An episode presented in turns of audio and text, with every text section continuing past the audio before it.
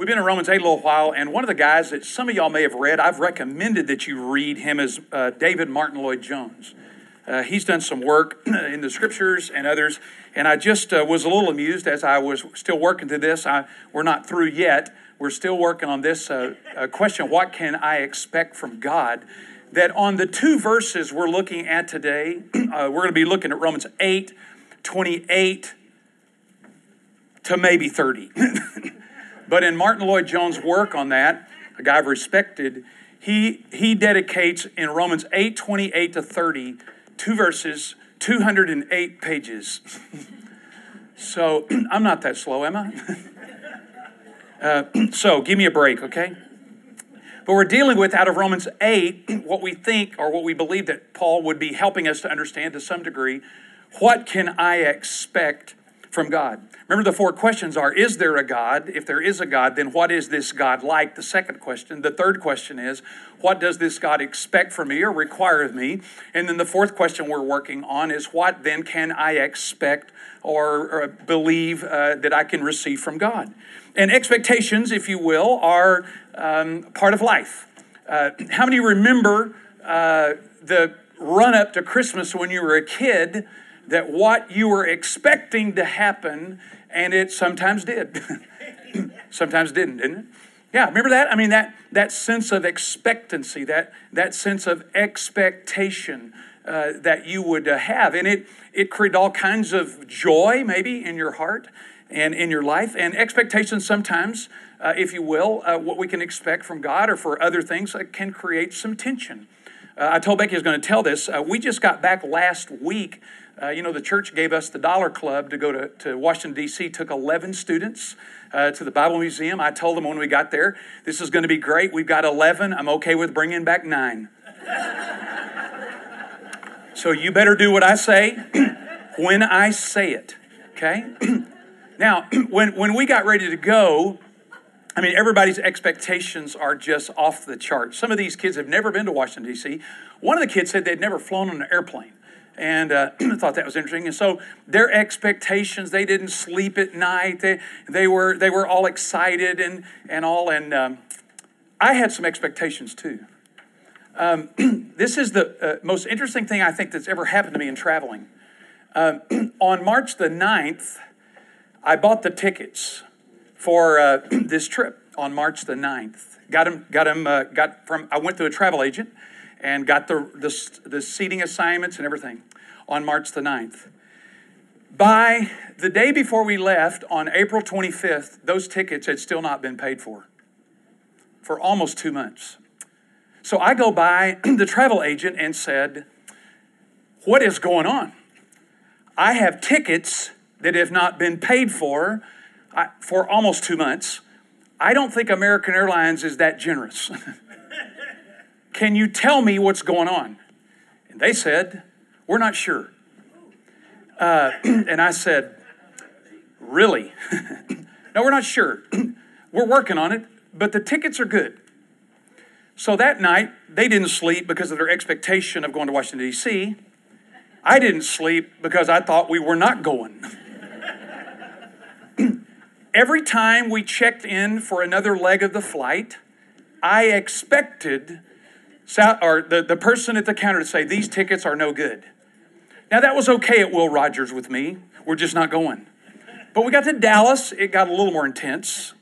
Then, after we got to Washington, D.C., and started back, one of the students had trouble with their ticket. And I said, Here we go. 11 students in Washington, D.C., with no tickets. I want to tell you, I didn't tell anybody on the trip because I don't want to ruin it for them. Didn't. I did not relax because of my expectations until I got on the plane at Charlotte, North Carolina, was more than halfway to Oklahoma City, assuming they wouldn't turn around for that. Fully expecting somebody from American Airlines to meet me on the ramp out and say, We got to talk. now, here's the crazy thing they still hadn't been paid for. I, we, we have no idea what happened. And we may be taking another trip. I, am sure it'll work its way out. But it's interesting how their expectations were a certain way, and I didn't want to tell them because I want to ruin their trip. You know, I, I just kept quoting under my breath all the time, be anxious for nothing, but in everything by prayer and supplication, with thanksgiving, let your request be made unto God, and the peace of God that passes all understanding shall guard your hearts and minds in Christ Jesus over and over. So when this is all over, when we get this thing, I'm going to take uh, Stuart, Graham, and Marty and choke them out. they didn't give me, they well, but expectations, I thought, here are two groups of people on the same trip, but have different expectations completely. And that made me again think about what are the expectations when you look around your table. There are people at your table that it's likely they have different expectations about God than you do.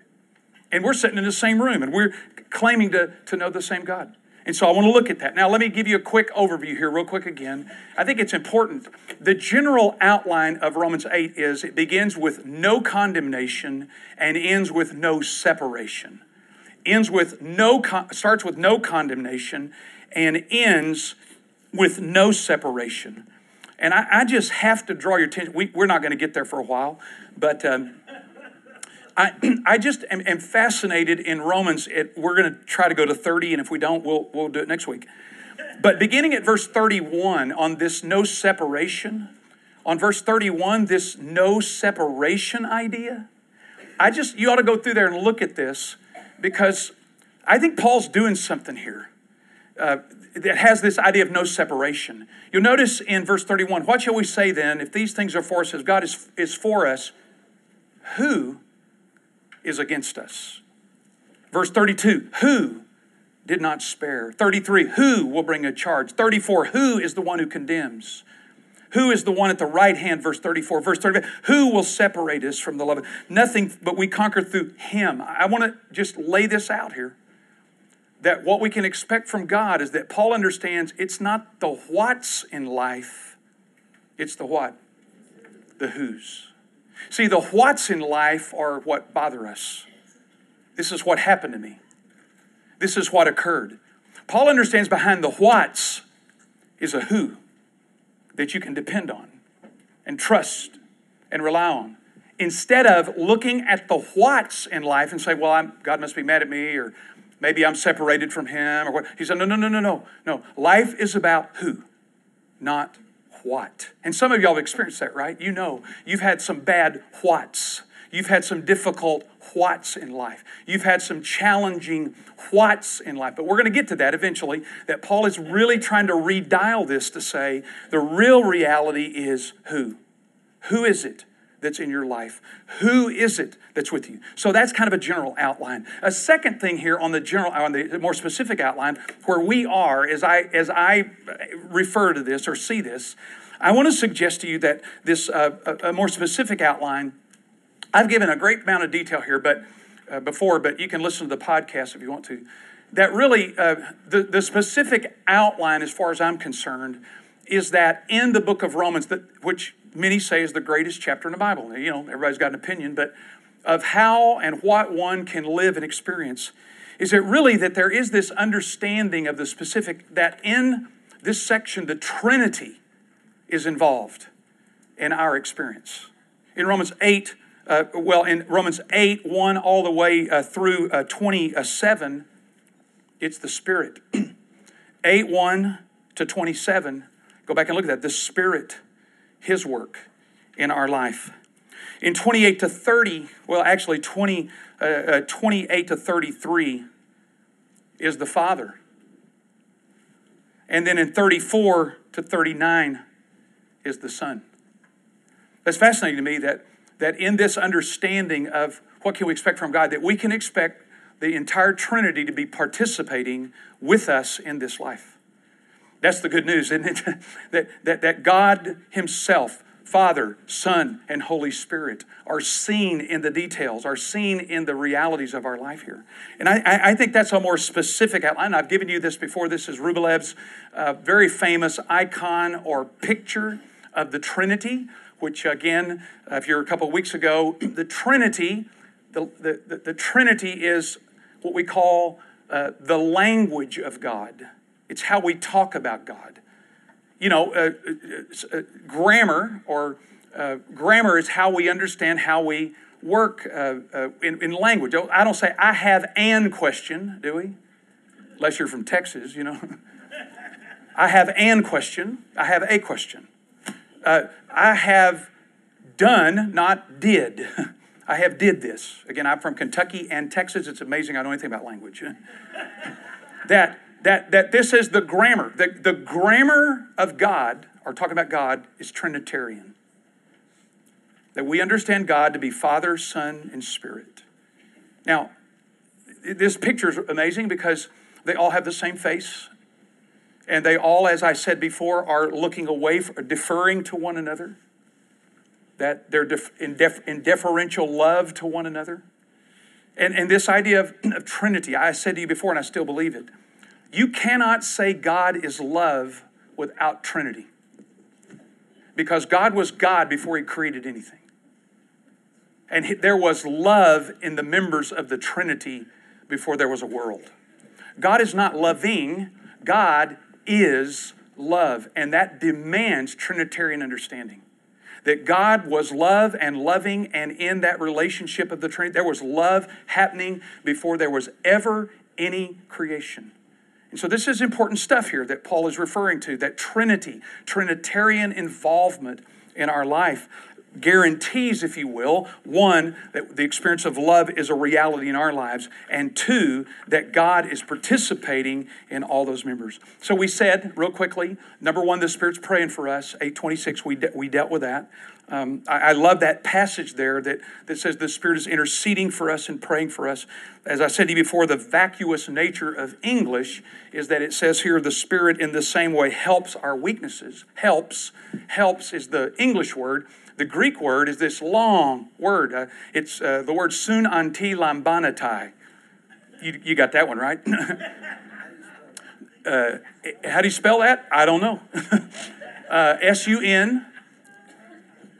Let me work. Uh, S U N A N T I L A M B A N A T A I. Something like that. That's right. Use it in a sentence, please. Feel like I'm at the spelling bee. um, but when you tear that word apart, helps, the Spirit helps us in our praying. Soon means with. Anti means on the other side of the issue. Lambano means lifting what you can't lift. It's a pretty good word. How we get helps in English, I don't know. soon with us, on T on the other side of the problem or issue that we're praying about, lifting what we can't lift. And so the Spirit, if you will, is uh, working or praying. Karl Barth made it said like this that God makes himself our advocate with himself. God, God makes himself our advocate with himself. And so we, we understand that this is the understanding of what can I expect from God. I can expect the Spirit to be praying for me. Now, here's where I want to go today, or this, this new idea. Here it is the Father is purposing. Look at verses 28. we'll, we'll pick up there. And we know, and I'm reading from the American Standard, it's a little bit different from the ESV, but close. And we know that God causes all things to work together for good to those who love God and to those who are called according to purpose. For those whom he foreknew, he also predestined to become conformed to the image of his Son, so that he would be the firstborn among many brethren. And these whom he predestined, he called, and those whom he called, he justified, and those whom he justified, he also glorified. So I want to look here. What I'm suggesting is what can we expect from God is that we can expect him working his purposes out. So let's let's let's look at that, if you will. Um, uh, first of all, we, this is, I want you to look at this in this uh, purpose statement. He begins by saying, We know. Notice that there. And that's the way ESV and other translations translate this. this is the purpose of the Father is known. Who knows it? Who? We. now, Paul is not uh, accustomed to just throwing words in there that don't mean something. I want to say, suggest here, first of all, that in this understanding of what can we expect from God, is God purposing, working in our life, is this. I, I wrote it this way, if you will. This is a confession of God's people. This is not an isolated individual or some person, but it is the people of God. I think when we have trouble and difficulty, that's why we need to be around the people of God because Cliff may be going through something that's very difficult or painful, or you may be going through something. And when we get together, we can say, Look, we know it's painful, we know it's difficult, but we also know something together, collectively. You may not know it right now, you may not see it right now, but we know. The history of God's people, the, the testimony of God's people is that we know this. You may not know it right now. You may just have to come along with us and walk along with us for a while because we've been where you are. We've experienced what you've experienced to some degree, not identical, but we know this that God causes all things to work together. I think that's an important matter here to begin with. I don't know where you are in your life, but when you have trouble, it's hard to say, I know, isn't it? It's hard to say, I know. I, you know, I'm, I'm in this terrible situation or I'm in this difficult relationship or I'm in this uh, difficult time. It's hard sometimes to come up with, I know. But Paul says here, we know. Who knows that? The people around your table, the people that have followed Jesus for a while, the, the, the people that, if you will, have experienced life at different times. They will say to us, hey, you know what? We know this. We, we, we do, in fact, know this that God is working in our lives. And so I just want to draw that out that God's purposes have to be understood that this is God is working with his people and his family. We know this. I may not today, it may not seem real to me today or to you. It may seem like just a bunch of words. But you look around your table or you look around this church and you talk to people, and they'll say to you, You know, I, I've been through something like this. I've, I've experienced something like this. It's not identical. We tell our students don't ever tell a person you know what they're going through. You don't. Okay? Just, you don't. But Paul is saying here that we know together that that's true. So that's the first point. The second thing here I want to suggest is the participants in this purpose.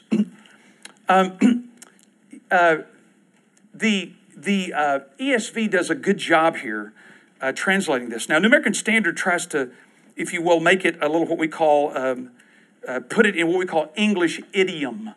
Uh, I thought a teacher called me that one time. You're just an idiom. But they meant something else. I was an idiom, I was an idiot. but, but Bible translators try to put it in, in, in a cleaner, easier idiom. But it literally says this in uh, the original language, it says this. And we know to the ones who are loving God, all things are working together into or toward good to those called according to his purpose. It's interesting because word order in Greek's important. Here he says this We know that to the ones who love God, that's in the first position there. It's not to everybody. This is not some kind of universal principle that we all say, well, you know, Uh, everything always works out somehow. Yeah, bad sometimes. You know, that, that's that kind of mentality that, you know, that, well, you know, everything will finally work its way out. Well, it will work its way out, but whether or not it will be good is something to consider. Because this first position is we know that to the ones who love God, that to the ones who love God, everything or all things are working together we're going to look at that in a minute, into good. To those are the ones, to the ones who are called or being called to his purpose. And so the participants, if you will, of God's purposing. I, think I made up a new word, uh, purposing. Uh, what God is doing here. God's working on purpose. You know, I was telling somebody if you follow Twitter, which I don't recommend, um, there, in my uh, college students, there's a new. They created a new word. Uh, and you can follow it and it you know i'm just getting old and cranky so I, I never i never respond on twitter. I hear people in the back of my head don't do it don't do it don't do it don't do it don't do it. And so i haven't so far. Because i see stuff that you know my i'll stop there. But but some of my kids they've created a word i thought. So i can create a word purposing because the word is adulting. You seen that I mean, they're doing stuff. They're out of college now, and you know, they're having to pay a, a, a, house payment. And so they created a word. So I think I'm going to create a word. It's purposing. It's purposing. That God is purposing. He's working together with us in this manner. And so the first one is the participants, here, you will, of this is for those who love God. For those who love God. Now, it's interesting. This is kind of a, an analysis on my part. You know, you don't have to agree with it. Um, but Paul, I think, maybe sees humanity in two categories not Christian and pagan or wealthy or, you know, poor. He sees them in two categories those who love God and those who don't. I mean, that you say, well, that's pretty simple, Cliff. That's almost infantile. But here's the idea that there is this division of this promise that we know that to those who love God, all things are working together for good to those called according to his purpose. That this is not some generic, the universe is going to kind of make everything go well. But this is to a specific group. So it's for those who love God.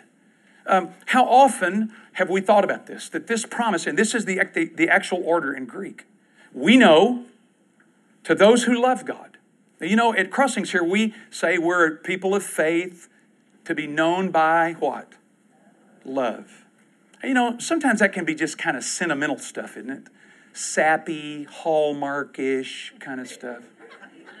I mean, I'll just be honest with you. I, you know, uh, you know, it, it, it can be kind of sappy. And I'm probably telling you more about me than you want to know. But you know, I mean, live by faith, people of hope, and known by love. And part of that, I think, is in this understanding that Paul is, is saying that to people that love God, he is working for the good. Now, I'm going to tell you a little bit about what I think here. Um, there's been a good deal of research I read on American Christianity. And because I'm in that field and, and I'm working with students, and um, you know, uh, there's really good students, and there are students that get it, and others that are still trying to figure it out, and that's that's part of college. You know, that, that's that's part of reality. But there's a uh, there there is a research project that's been done in the United States for several years, and they've come up with a um, an idea of what American religion is, and it's not characterized by love you think about it, that some, I, think I've fallen into this, and I'm going to talk a little bit more. This, I, I think I've fallen into sometimes that, that um, because I know that, that faith obeys, that, that I've kind of characterized my Christian life as obedience. That hadn't been bad, uh, but I think in some ways, at times, it's created in me an elder brother.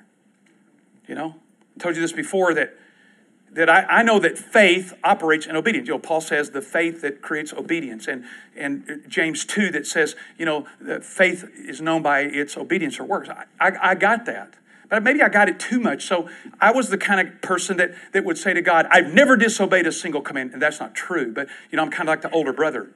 You know, the older brother in the parable of the sower, a parable of the prodigal son. Uh, that that that obedience thing it was like grinding your teeth down. And, and, and that was, I'm going to do what God says. And I did it in some ways, you know, out of, out of discipline.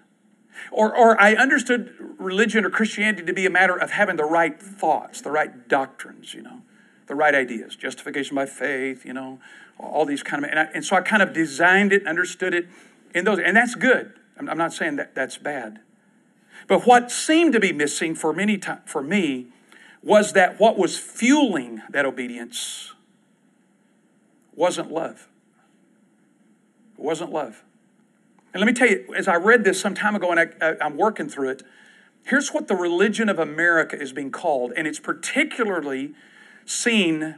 And when I say young people, I mean college kids. Like this is what I'm dealing with every every day. Okay, I'm just sometimes saying, please get away from me right now. just, I'm too cranky. I'm like your dad. Just leave. I, I walked out of class last semester, just said, I got to go. Walked out because I was. And uh, but here, here's what it's called. Yeah, anybody that no, I'm not say that. Here, here's what it's called: moralistic, therapeutic deism. And there's some research on this if you want to look it up by Smith and forgot the other name. Moralistic, therapeutic deism. Let me, let me unpack it just a little bit for you. Moralistic. Be, be a good person, which can be defined by you recycle.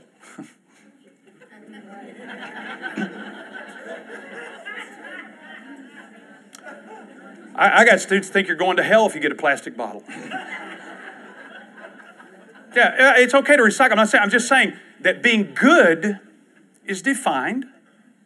Recycle things. Uh, be, be concerned, and I, none of these things are wrong. I'm not saying that. I'm just saying it's interesting how it's redefining things. You know, recycle, be concerned about the, the, uh, the uh, environment. I, I, think that's right.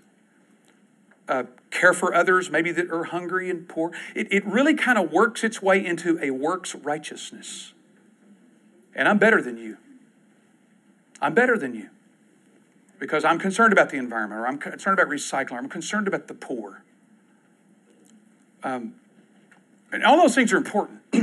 but when that begins to be defining who's the Christian experience or what a follower of Jesus is. I, will say this I, because of this moralistic approach, because I'm actually better than other people, right?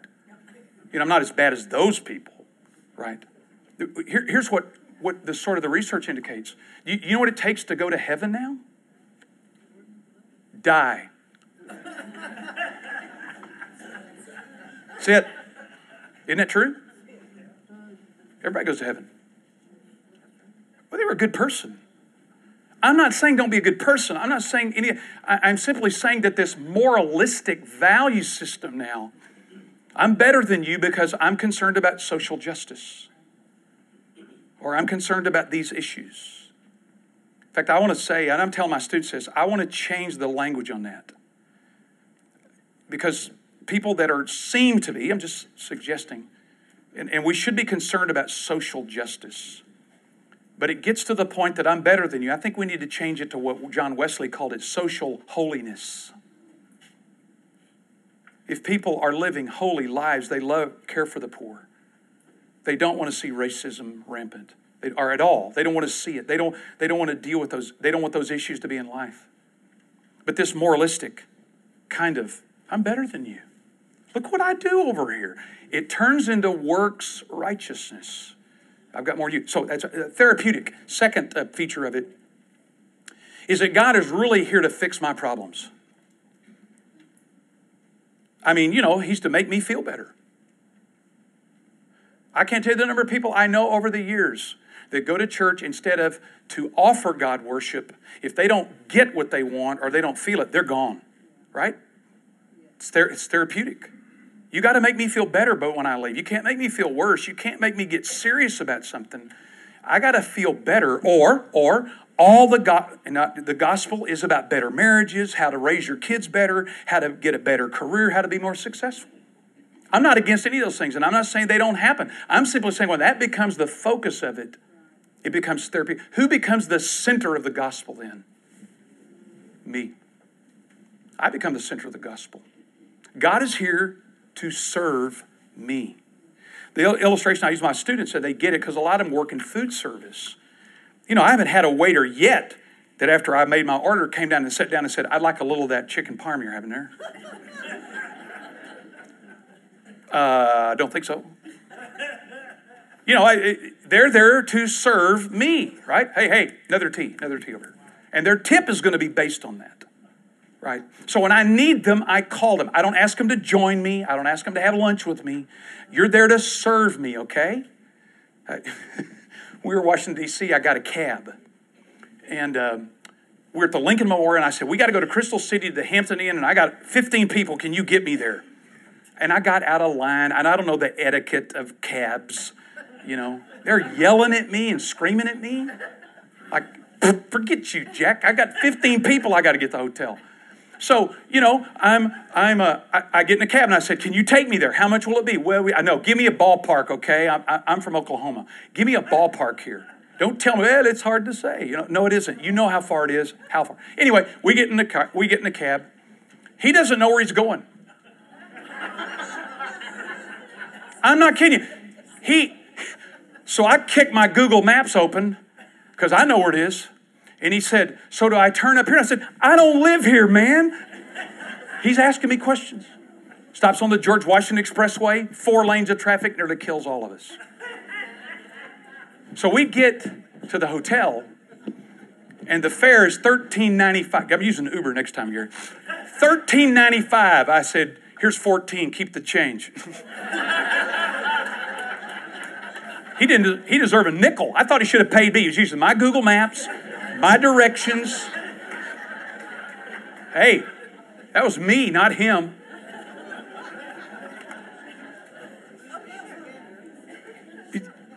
I, I, now, I didn't go back and didn't take the guy to dinner. We didn't have a relationship. He was there to serve me, right? And didn't do a very good job, actually. When, when we think of God as it's therapeutic, it's you're here for me. And you know, or you may battle with this like I have, like I have. When God doesn't do what I tell him to do, and it doesn't make sense to me, I get a little upset. Right? I've said to him before, hey, you know, you, you must not understand how important the situation is. or, or I'd say, you know, if you do this, you'd have lots more friends. I'm serious. I've said that.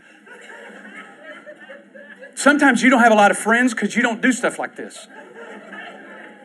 You'd have lots more friends. Therapeutic.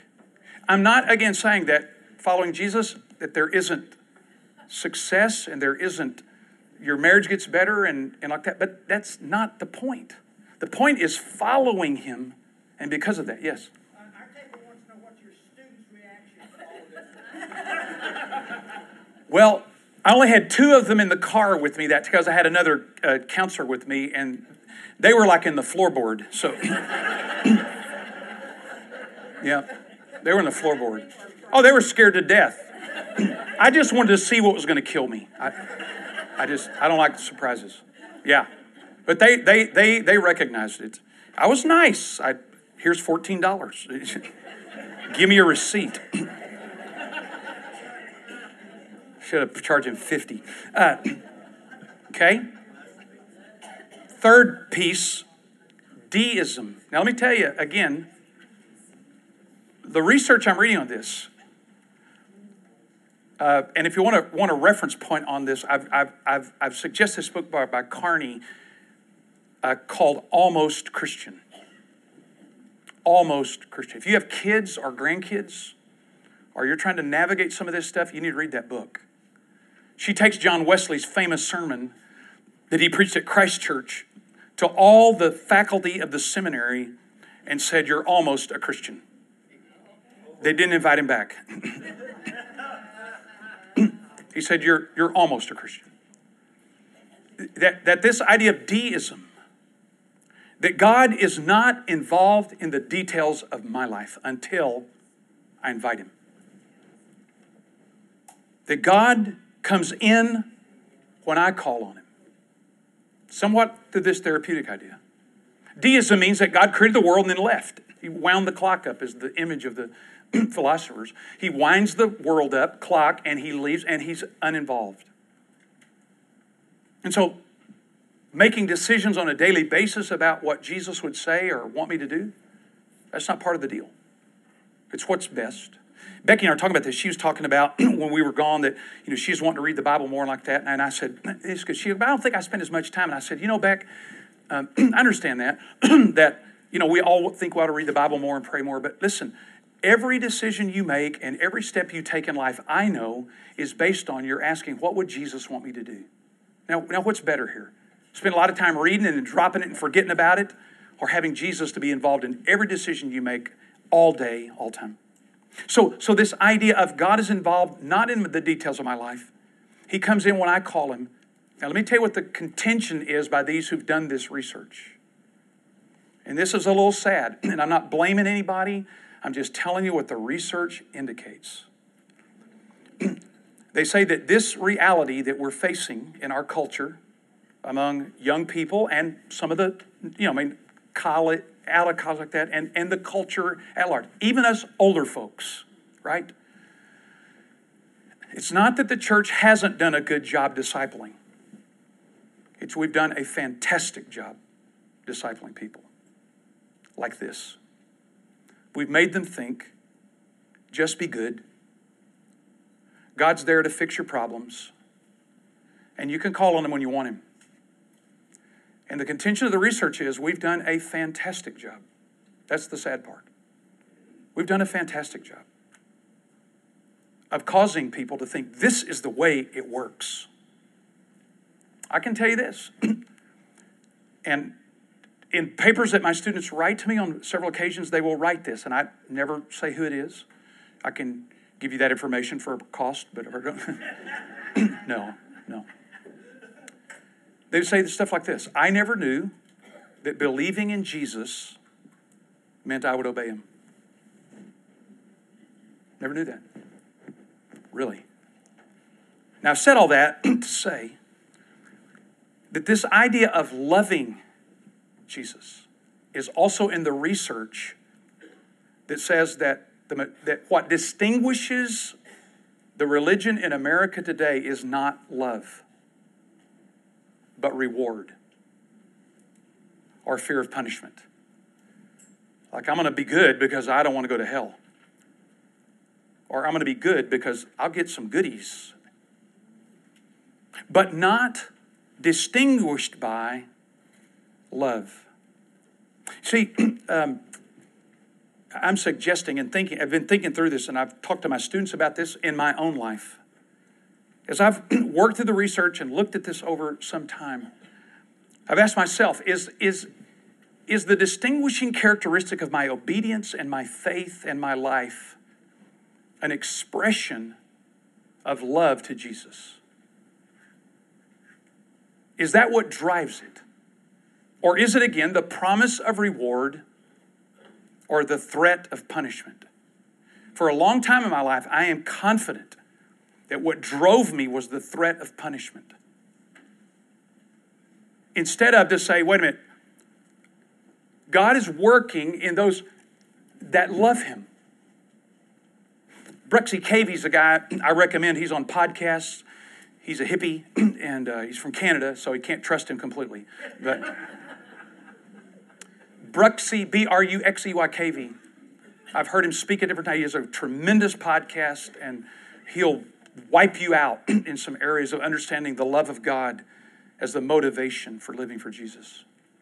He had a guy come to him one time and said, Hey, Bruxy, now that I'm a Christian, by the way, Bruxy's a pastor of this thriving great church and a DJ on the side. So just that's who you're dealing with, okay? Long hair, hippie, um, and uh, a guy said, "Now, now, Bruxy, now that I've now that I've become a Christian, you know, if I sin, no big deal, right?" And Bruxy said, what, "What do you mean, man?" He said, "Well, you know, I've been forgiven now, so I kind of live any way I want to." And Bruxy says, "You don't get it." Now, you know what? I would have fallen right into the idea of saying because faith obeys. Anybody say that but me? Yeah. Faith, faith obeys, right? That, that Paul says we bring about the obedience of faith, Romans 1 and Romans 16. And that if you say you believe but you don't act, you have the same belief that the devils have. That's not what Bruxy said. He said, let me tell you a story. There was a guy who was going through a field one time, and he stumbled upon a treasure. And when he found that treasure, he went and sold everything he had for that treasure. Remember this story about Jesus? He sold everything that he had for this treasure. He said, until Jesus becomes the treasure, you're never going to figure this out. Until Jesus becomes the treasure that's worth your life until Jesus becomes the treasure to say, whatever I have or whatever I got, until, until he becomes the treasure, you're not going to figure this out. Because until it's love for him that motivates you, all these other motives get wound up. Th- th- think about this. Uh, Jesus said, and I'll give you some verses here. Matthew 15, 8, Jesus said, and when I read this, I think, okay, Cliff. He's, Jesus said this These people honor me with their lips. Remember the rest of it? But their heart is far from me. Wow. That sounds like a Bible professor. That sounds like a preacher. They say the right things. They honor me with their lips, but their heart is far from me. Uh, in Ephesians, or Romans chapter 2, verse 29, 28, 29 says this He is a real Jew who is not outwardly an inward, but circumcision, and that is of the heart. The true circumcision is the circumcision of the heart. Now, in my prayer journal that I open every morning, I just keep praying God, circumcise my heart. Cut away all those other motives. Cut away all those other desires. Not that I can't go on vacation or have a nice car or go, go to a nice restaurant, but that the center of me, that my, my heart will be circumcised so that it will be clean before you. Know, there have been a lot of times when I've prayed. I, this is the hard. A lot of times I prayed on Saturday night. Oh Lord, help me, help me get this lesson ready. Oh Lord, help me to help me to to have it prepared. Help me, help me to be. I always pray, be creative and consistent with the Scripture. And I got a little correction. Cliff, why don't why don't you pray, God, help me to share this in a way that helps people. God, help me to teach in such a way that people love you. Help, help me to communicate in such a way that, that people understand your great love for them. Notice here, I want, you, I want you to look at this. Uh, we're not going to get to the other verse. 208 pages, Martyn Lloyd-Jones, okay? Don't mess with me. look over here at Ephesians. You have to see this. Ephesians chapter 3. When Paul, by the way, you're having trouble in your prayer life, go to Ephesians 1.15 and pray that, and then go to Ephesians 3.14 to the end and pray that. That'll be a good prayer. Notice here, in, in Ephesians 3 14, said, For this reason, 3.14, I bow my knees before the Father, from whom every family in heaven on earth derives its name, that he would grant you, according to the rich of his glory, to be strengthened with power through his Spirit. That's Romans 8. And the inner man, so that Christ may dwell in your hearts through faith, and that you, being rooted and grounded in love, may be able to comprehend with all the saints what is the breadth and the length and the height and the depth and to know the love of Christ, which surpasses knowledge. Now just think of that for a second. Paul's prayer, he's saying, I'm praying, man, you, you need to understand or experience the love of God. I'm praying that you'll be able to know the height and the depth and the length and the breadth of this love.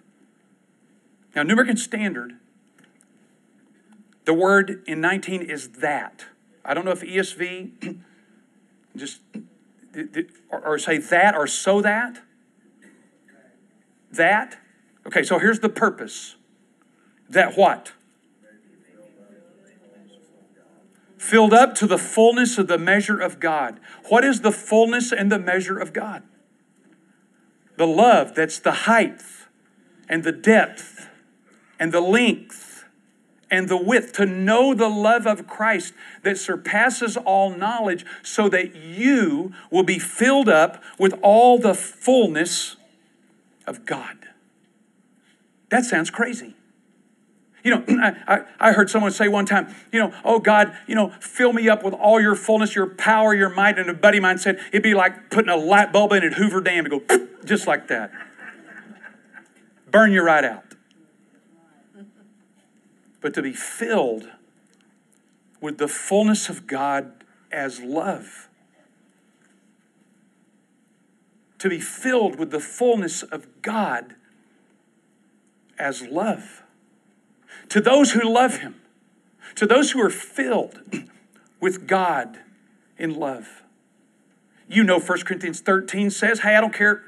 I'm, I'm, translating. When Paul says, I don't care if you have all faith to move mountains, I don't care if you have all knowledge and understand all mysteries, I don't care if you have all able to speak in tongues of men and of angels, or you have all these gifts without love, it's just a little bit. Nothing. Listen, I'm not talking about this hallmark, sappy, be nice to each other kind of stuff. I'm talking about this robust power that comes from God that enables us because of the Trinity to bring love into our lives, to make us people who are known as those who love God. Final verse. I'm going to show you one more. It's in over in Galatians. You're in Romans, you're in Ephesians. Go back to Galatians, one chapter. This is one of my life verses. It was one of John Wesley's.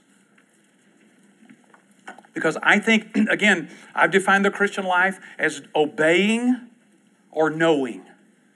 Obeying or knowing. And my obedience would fluctuate and my knowing would fluctuate. But I'm suggesting that what it is is love to God in our hearts and lives. Look here in, in, in Galatians chapter 5, in verse 6. For in Christ Jesus, neither circumcision nor uncircumcision means anything, but faith working through love. See, I think for a long time my faith didn't work through love. My faith worked through intellect, or my faith worked through understanding, or my faith worked through study instead of my faith now working through love. I've told you before, that's why some Christian people are mean. It's all about intellect or understanding. It's all about knowing the right answers instead of those right answers coming through love. Loving God, loving others. Wesley said it this way, and he, he loved Martin Luther and John Calvin. He just said they didn't go far enough. They had those five solas. Remember, sola fide, only faith. Sola gratia, only, only grace. Sola Christus, only Christ. Sola uh, uh, scriptura, only the scripture. They, they didn't have sola caritas, love. They, they didn't have only love from the Reformation on, nobody seemed to say, look, part of the thing that's changing is not only faith, it's not only the scripture, it's not only Christ, sola deo gloria, that's the fifth one I forgot, sola deo gloria, the glory of God, but how? Through love. So Paul says, each of those. So I'm just, I'm just suggesting, I know it's a, a long way around here. What I'm reading and what I'm studying in my own life is it's love that's the fuel to live the Christian life. It's not faith only, it's not just having all the right answers, it's not just obeying and doing the right thing.